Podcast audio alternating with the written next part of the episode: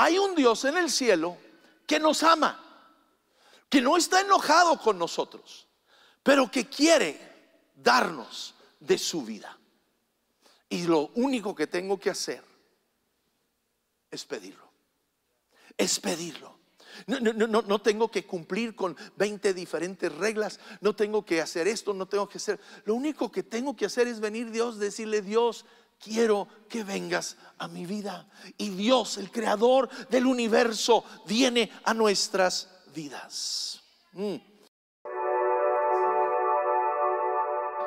Quiero iniciar, quiero, quiero que se imaginen que estuviéramos en un crucero. ¿Ok? ¿Cuánto les gustan los cruceros? ¿Ok? Estamos en el crucero, estás allí jugando, ¿verdad? Tienes ahí, estás jugando en la alberca y, estás yendo al comedor y todo, y, ya estás bien divertido cuando de repente oyes a alguien gritando desde el mar. Y te asomas y hay una persona náufraga en el mar. ¿Ok? Se está ahogando en el mar. Entonces tú vas corriendo a la cafetería y dices, pues es que como está en el mar no tiene que tomar, ¿verdad? Y le avientas un agua. Ah, ah, para que no se para que tenga que tomar y pues le, avientas ¿verdad? Ah, una barra ¿verdad? eh, papitas y, y, empiezas a inventarle y te lo agradece, te lo agradece. Pero es lo que genuinamente necesita. Lo que genuinamente necesita es que le avientes un qué? Un salvavidas y lo saques de allí. Ahora, muchas veces nosotros, en nuestro amor por la gente, y debemos de tenerlo, de hecho ahorita vamos a leer cómo el primer mandamiento es amar a Dios, ¿verdad? Con todo nuestro corazón, con todo nuestro ser, con todo lo que somos. Y el segundo mandamiento es que amar al prójimo como a nosotros mismos. Entonces muchas veces en ese amor queremos ayudar a la gente, ¿verdad? La gente necesitada, la gente pobre, la gente en, situaciones, queremos ayudar y debemos de hacerlo, está bien, pero no es lo más importante. Hay algo más esencial en el cual tú y yo tenemos que ayudar a la gente. ¿sí? Eh, hay algo que tú y yo podemos darles más allá. ¿Ves? Dios nos llama a cada uno de nosotros, no nomás a el pastor o el, el, alabanza, no, a cada uno de nosotros, cada uno de nosotros aquí, Dios nos llama a formar parte de algo mucho más grande que nosotros mismos. Nos llama a colaborar juntos, ¿sí? Para establecer su reino aquí en la tierra. Él nos llama a nosotros a participar. Dios quiere que tú y yo tengamos una vida muy abundante. De hecho, Él dice, el ladrón no viene, hablando del diablo, más que a robar, matar, destruir. Pero yo, Jesús dice, he venido para que tengan vida y la tengan en abundancia. Dios quiere darnos esa vida abundante. Pero esa vida abundante no es solo conocer a Jesús, irme al cielo, es usar mi vida aquí en esta tierra para tener un impacto en la vida de otras personas. ¿Ves? E, e, el enemigo quiere robarnos de esa vida plena. Y entonces Él viene y nos hace a ti y a mí enfocarnos solo en moi, en mí mismo. Y me enfoco en mi carrera y en mi casa y en mi coche y en mis cosas y todo se trata de yo, yo, yo. ¿Sí? Pero eso no nos llena la vida. El rey Salomón, si se acuerdan, Dios bendice al rey Salomón con, con, una sabiduría extraordinaria. El hombre se hace rico como ningún otro ser humano en la tierra. Pero él llega a decir esto en Eclesiastés 2.9. Dice, me engrandecí en gran manera, más que todos los que me precedieron en Jerusalén. Está diciendo, yo soy el rey sobre todos los reyes que han existido hasta este momento en este gobierno. Dice, además la sabiduría permanecía conmigo. No le negué a mis ojos ningún deseo. Veía algo, lo quería, lo tenía, lo compraba. Ni a mi corazón privé de placer alguno, sino que disfruto de todos mis afanes.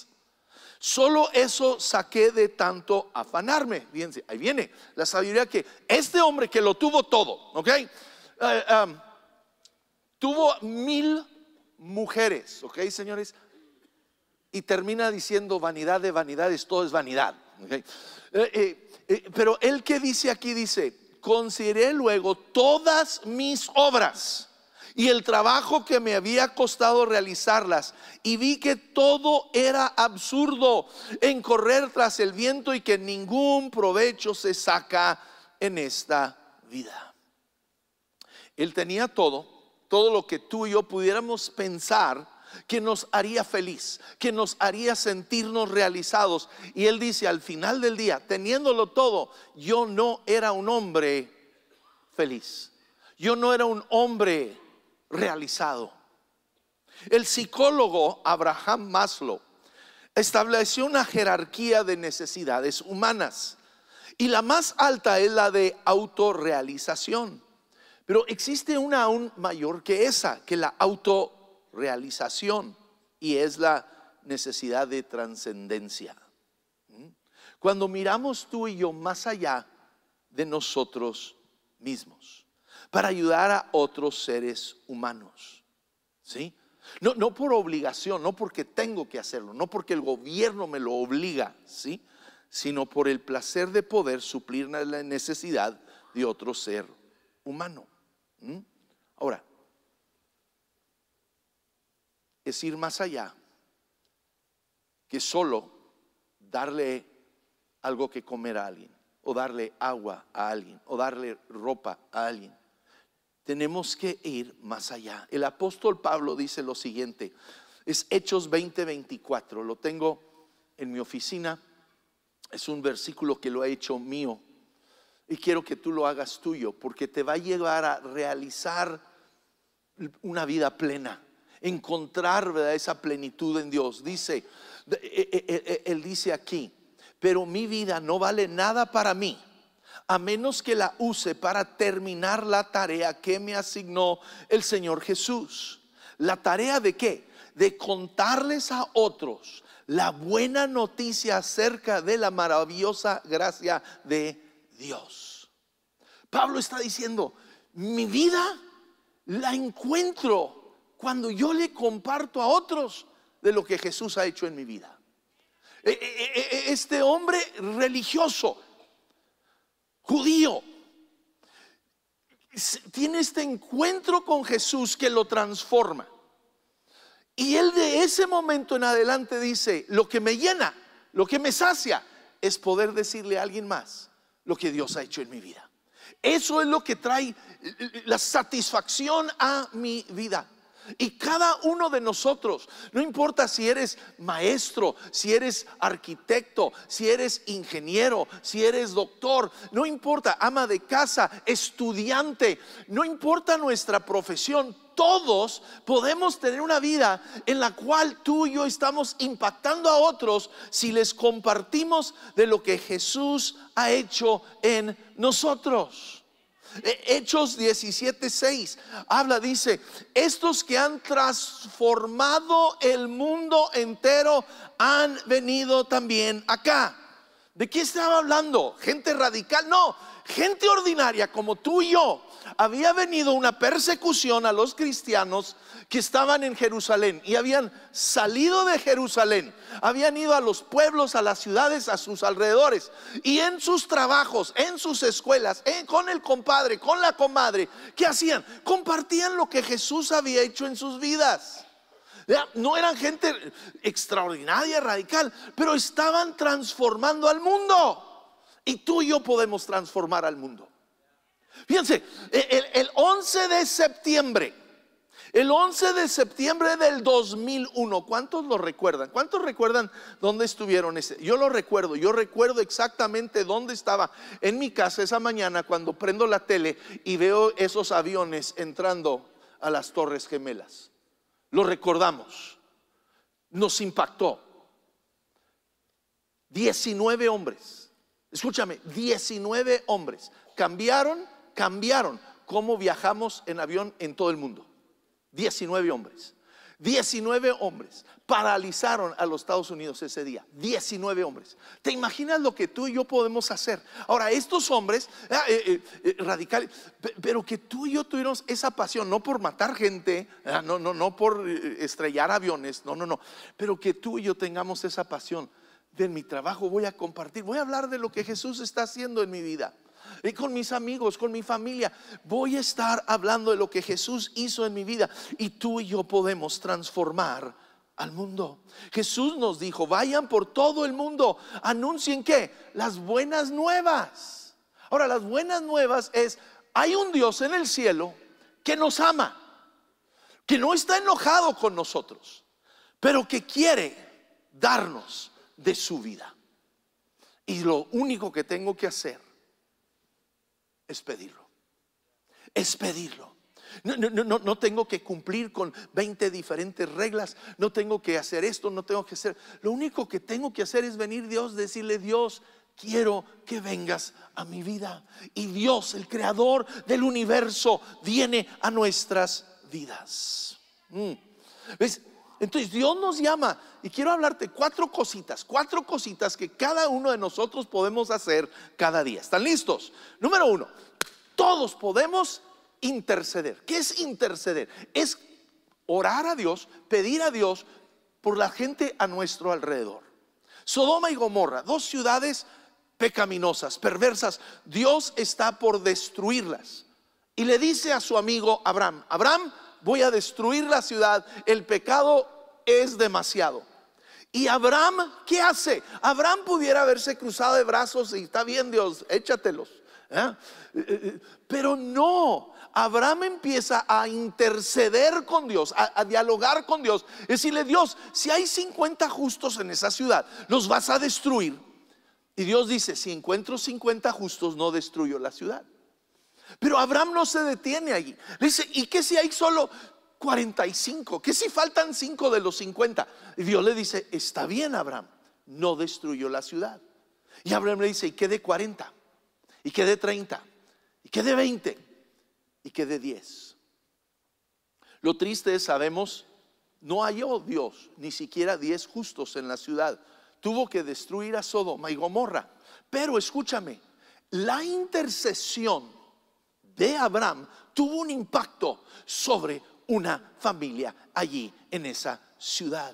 Nos dice Génesis 19, 29, así arrasó Dios a las ciudades de la llanura, pero se acordó de Abraham, de su intercesión, y sacó a Lot de en medio de la catástrofe que destruyó a las ciudades que había habitado.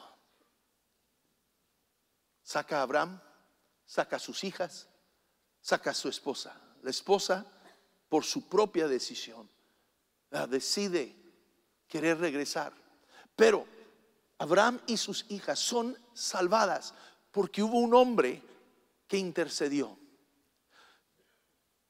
Tal vez Dios te puso en tu trabajo, en tu escuela.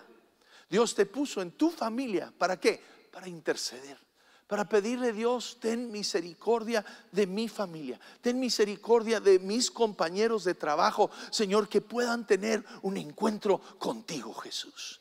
Todos lo podemos hacer cada uno de nosotros, cada día. No te toma mucho tiempo, cada mañana levantarte y decir, Dios, ten misericordia de las personas que viven a mi alrededor. Señor, yo pido que te puedan conocer, tener un encuentro con tu Hijo Jesucristo.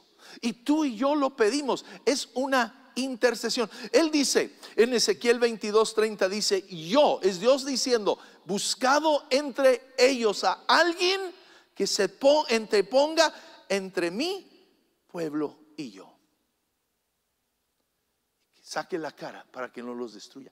Dios está buscando aquí en El Paso, en Chihuahua, en Ciudad Juárez. E, e, e, Él está buscando en, en donde tú y yo vivamos, que tú y yo estemos siempre, Dios, ten misericordia.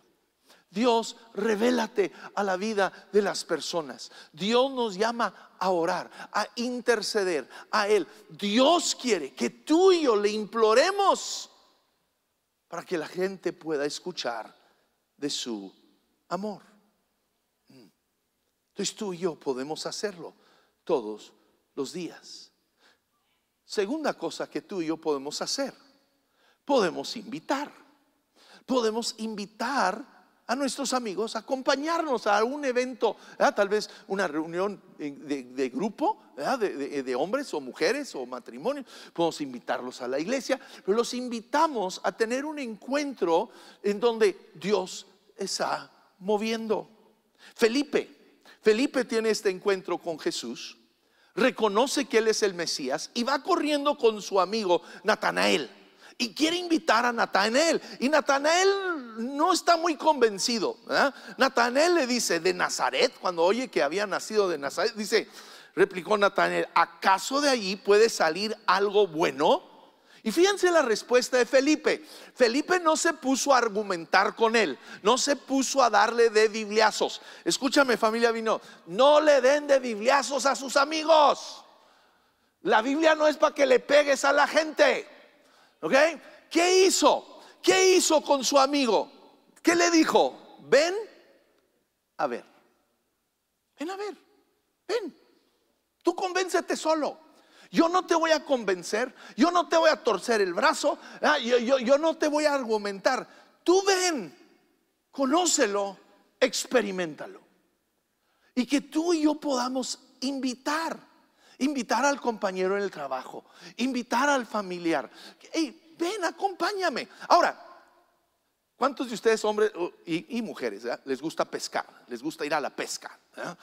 Yo no soy tan fan de la pesca porque me dio, soy malo y, no pesco nada y, me aburro. Pero, pero el pescador, al anzuelo, ¿qué le pone? Pone una carnada, no, no más avienta así el anzuelo, le pone una carnada. Oye, si vas a invitar a alguien, eh, eh, invítalo, dile, acompáñame el domingo y saliendo te invito a comer.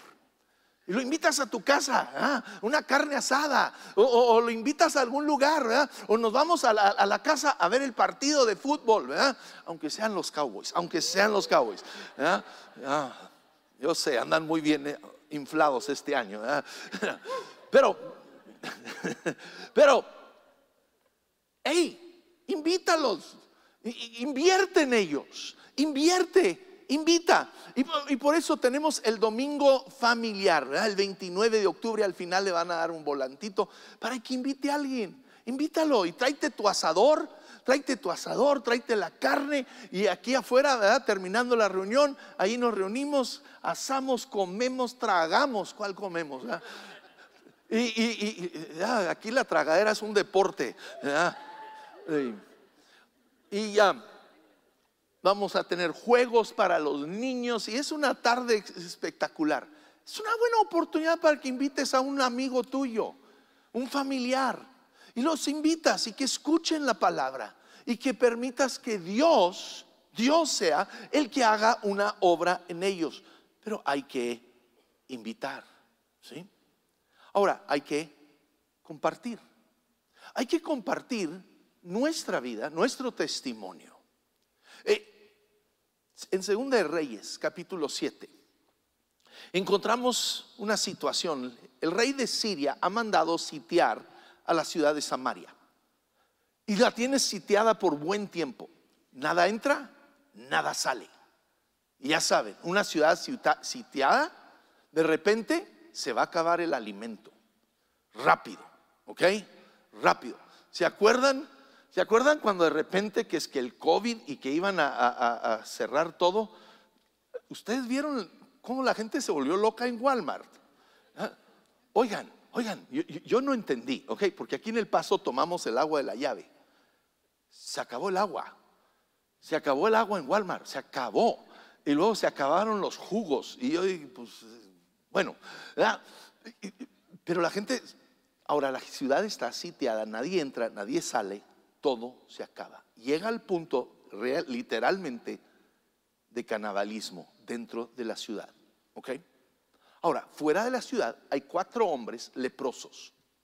Ahora, recuerden, los leprosos eran rechazados. No podían vivir en la ciudad. La familia los rechazaba, la sociedad los rechazaba. Vivían fuera estos cuatro leprosos. Y los cuatro leprosos también se están muriendo de hambre. Y dicen, bueno, si nos metemos a la ciudad, nos va de Guatemala a Guatepeor, ¿verdad? Eh, eh, nos vamos a morir de hambre.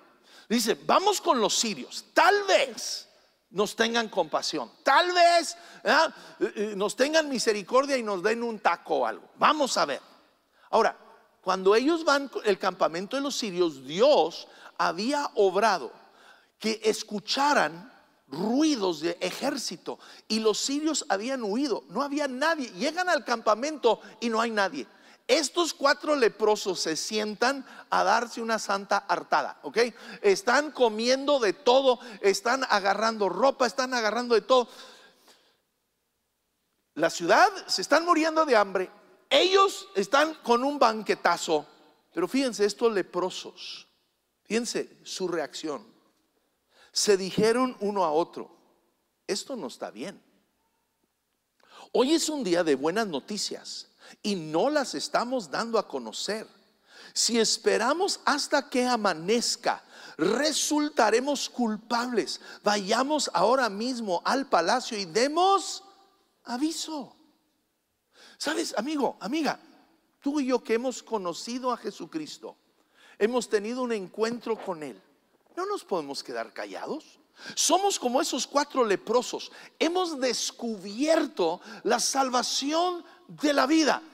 Y tenemos amigos, familia, compañeros de trabajo que aún están lejos de Dios, destinados a un infierno eterno. Y nosotros no podemos quedarnos callados. Yo no puedo decir que amo a esa persona mientras los dejo ir al infierno, porque, ay, no, no, no, no, no quiero hablar de eso. No los quiero incomodar. No, no, no, no quiero presionar. No es presionar, no es incomodar. Que tú les compartas lo que Dios ha hecho en tu vida. El apóstol Pablo este hombre que conocía la palabra de Dios al revés y al derecho, había estudiado bajo uno de los grandes maestros de la palabra, la conocía, la sabía, pero él qué hace cuando se encuentra con reyes, dignatarios, en frente de multitudes, ¿qué hacía? Contaba la historia de cuando él iba camino, ¿verdad? Para poner a cristianos en la prisión y tiene este encuentro con Jesús. Y Jesús él cae al piso, queda ciego por tres días y Jesús se revela a él y le transforma la vida. Y él cada vez contaba su historia. Contaba la historia de cómo Jesús, el creador del universo, se le había revelado a él. Y eso es lo que tú y yo tenemos que hacer. No podemos quedarnos callados. Ahora, tú dices, e, e, es, que les digo y pues no los convenzo. Tranquilo, tú no los tienes que convencer. ¿Y qué si me preguntan esto? ¿Y qué si me preguntan aquello? Tranquilo. Si no sabes la respuesta, diles, pues no sé, deja investigo. Pero diles, lo que sí sé es lo que Dios ha hecho en mi vida. Y nadie te puede refutar lo que Dios ha hecho en tu vida personal. ¿Sí? Tú eres experto en tu propia vida pero compártelo. Estos cuatro leprosos, la ciudad se está muriendo de hambre. Ellos, uh, aquí el banquete, dicen, no está bien. Ellos corren a la ciudad y les avisan, oigan, los sirios se fueron y dejaron todo. Hay alimento para toda la ciudad. Y no les creyeron. Pensaron, ah, es una emboscada. Nos quieren sacar de la ciudad para... Y entonces tuvieron que mandar a alguien primero, ir, ver si regresar, decir si es cierto, no están mintiendo en los cuatro. Y, y ahí van. Entonces, tú no tienes que convencer a nadie. El Espíritu Santo hará esa obra. Tú y yo solo tenemos que compartirles. Decirles, mira, esta es mi vida, esto es lo que yo he experimentado en Jesucristo. Esto es lo que la Biblia dice. ¿eh? Y, no, no, estoy tratando de torcer el brazo de nadie. Solo te estoy diciendo, en Jesús he encontrado la vida eterna, la salvación. ¿Sí? Y cuarto, todos podemos, uno, podemos qué? Interceder, podemos invitar, podemos compartir nuestro testimonio. Y número cuatro, todos podemos ofrendar. Pablo dice, incluso a Tesalónica me enviaron ayuda una y otra vez para suplir mis necesidades. El Evangelio se extendió porque había personas que dijeron, creemos en el reino de Dios, queremos que otros escuchen y vamos a aportar. Y tú y yo, yo quiero que tú sepas, de cada ofrenda que tú das, de cada diezmo que tú das, hemos ayudado a construir una iglesia en Juchitán, Oaxaca, en Salina Cruz, en, ah, estamos ayudando en Cancún con una iglesia allí. Ustedes, ustedes con sus ofrendas, sus diezmos, están alimentando a diario a cientos y miles de niños en, Venezuela. Su dinero no se queda aquí, sale para que el reino de Dios se extienda, que el reino de Dios crezca. Sí. Entonces, tenemos que ser parte. Y por eso construyendo vidas, estamos en la propiedad que se compró en Chihuahua y ahora se está trabajando para tenerlo listo para fin de año. ¿Es para qué? Para que más personas en Chihuahua conozcan de Jesucristo, conozcan de su amor, más familias sean atraídas al reino de Dios. Ahora, y, se me va el tiempo, estoy rápido. No no me interrumpan. hay urgencia. Ay, tú y yo tenemos que reconocer que hay una urgencia. No es, bueno, mañana lo hago. Mañana oro, mañana comparto, mañana invito. No, hay una urgencia. En Números capítulo 16 hay, hay una historia que me impacta tanto el pueblo de Israel está cruzando el desierto y, están murmurando contra Dios constantemente. No les gusta lo que comen, no les gusta el agua, no les gusta nada. Ah, quéjese, quéjese al punto donde Dios ya está harto. Y dice, acabo con todos ellos. Y Moisés le dice a Aarón, que Aarón ya es un hombre grande, mayor de edad, ¿ok? Comparado con Aarón, yo soy un chamaco. ¿Ok? Un chamaco. Le, dice, Moisés a Aarón, le dice, corre y párate, porque había empezado una mortandad. Dios dijo, los voy a matar a todos. Y ahí empieza, ahí viene la mortandad. Le dice, corre, y él corre y se para en medio. Se para ahí en medio. Y cuando él llega allí, se detiene la mortandad. Dios quiere usarte a ti y a mí para detener la mortandad espiritual. Pero tenemos que tener esa urgencia. Él corrió, corrió a la necesidad. Hechos 17:31 nos dice, Él, Dios, ha fijado un día en que juzgará al mundo con justicia. Amigo, amiga, no te quiero deprimir, pero todos vamos a morir. ¿Ok? Sé que no es lo más emocionante que querías oír el día de hoy. Pero todos, todos, todos vamos a morir. Las estadísticas son que del 100% que nacen, el 100% mueren. Es una realidad. Y cuando morimos, aquí está diciendo, hay un día en el cual cada uno de nosotros nos vamos a parar delante de Dios como Dios juez y nos va a juzgar.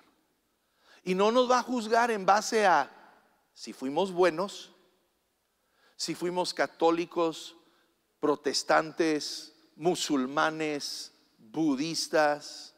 No. ¿Sabes qué?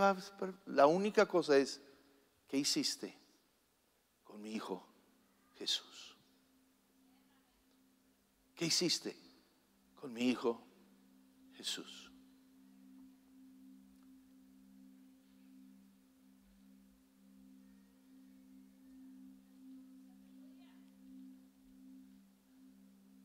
Y por eso urge que tú y yo intercedamos, invitemos, compartamos, invertamos para que todos puedan escuchar el amor y el perdón de Dios.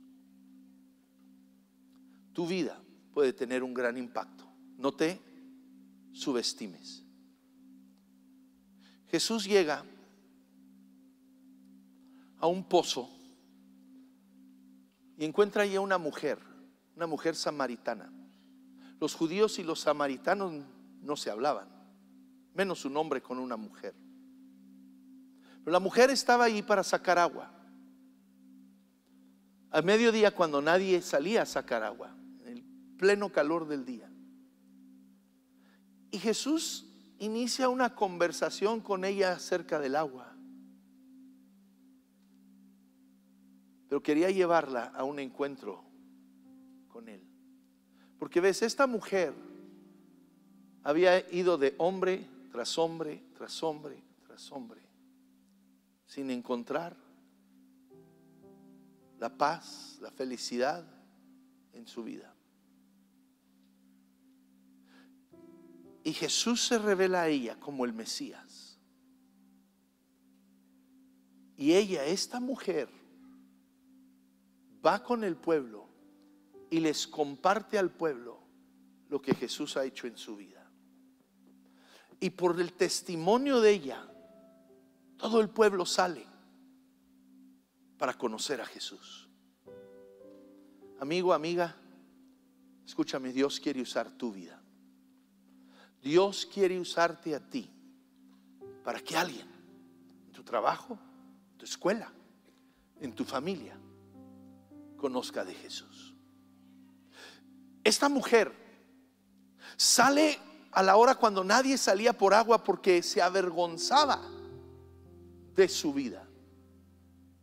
Se avergonzaba de quién era. Pero cuando Jesús viene a ella, pierde toda vergüenza. Porque ves lo que el diablo quiere usar para avergonzarte a ti y a mí. Dios lo usa para glorificarle a Él. Y las vivencias que tú has tenido en tu vida, buenas y malas, Dios las usa para que Él sea glorificado. Dios quiere usarte a ti y a mí el día de hoy. Muchas gracias por conectarte al mensaje de este domingo.